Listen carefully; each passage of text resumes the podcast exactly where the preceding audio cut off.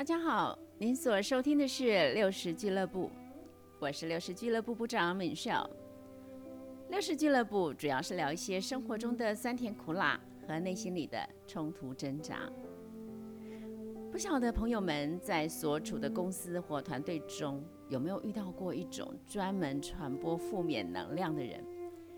有些人啊，可能是过往受过很多伤害，就整个人很负面，经常批评这个批评那个，看到什么都不满意，遇到什么事情第一个反应就是自我防卫，不管公司推什么政策，第一个反应就是怀疑批评。要定团队目标吗？第一个反应就是太难，不可能。要不然就是你定你的，我做我的，心里的预设就是不配合。达不达标是你家的事，跟我无关。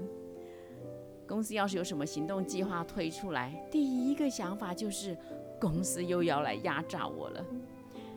就连三节奖金还没思索就下了判断，就是公司果然很小气。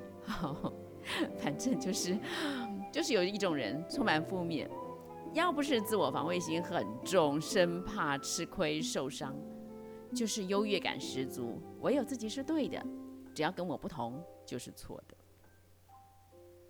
其实负面不可怕，最可怕的是负面又具有影响力，形成乱源，不断的散播负面意见，让整个部门卡住，动弹不得，无法前进。如果遇到这样的状况，不晓得您会怎么应应？昨天我跟几位不同行业的朋友聊天，其中有一位就聊到，在他们的部门就有这么一号人物，不管想要推动什么革新，总是在后面扯后腿，让主管头痛不已，不知如何是好。哎，当场另外一朋友，他是个老板，他立刻说：“哎，既然知道乱源，就解决他呀。”其他几个人哈哈大笑，纷纷附和：“对呀，解决他。”我心里想，解决他，怎么解决？不知道朋友们听到“解决它”这三个字，您认为它代表什么？是想办法让它远走高飞吗？是要炒鱿鱼的意思吗？我这位朋友是一位事业有成的女企业家，我有两把刷子，我还真是好奇，真的要快刀斩乱麻？斩草除根吗？诶，不是耶。他说：“如果是我，我会用心靠近他，多多关心他，跟他变成真正的好朋友，去了解他究竟在想什么，为什么会这样想。唯有跟他同频了，才能发挥我们正面的影响力。”哦，这个论点太叫我肃然起敬了，好了不起的思维啊！一般人可能会想，就把他隔离起来吧，或真的就直接请他走路吧之类的。诶，可是他想的居然是更多靠近他，理解他，这太了不起了。我在想，人的成功还真是有道理耶。他能成为业界响叮当的人物，果然有他的一套。我自己因为做生涯咨询，有很多机会。跟职场上的人做深度的一对一，在解析每一个人的人格性象的时候，我还真有个小小的心得。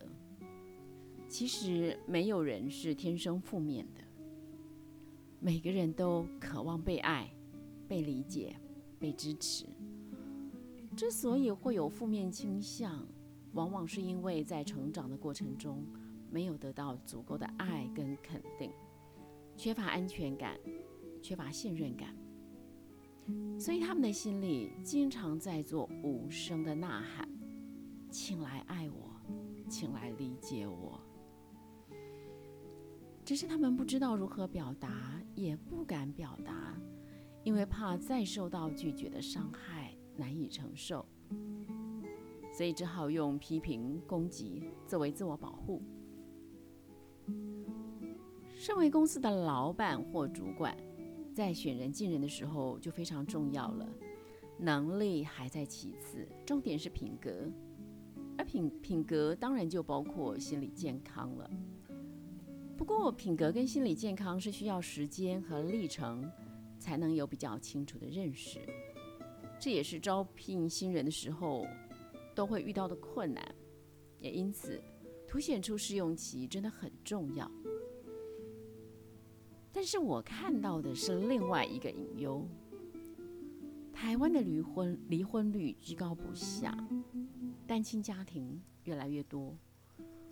这意味着有许许多多的孩子在成长的过程中难免有缺失，很多人是在高度缺乏爱跟肯定中长大的，在他们的生命里最缺的就是信任，没办法信任别人，也没办法信任自己，而由此所产生的负面效应。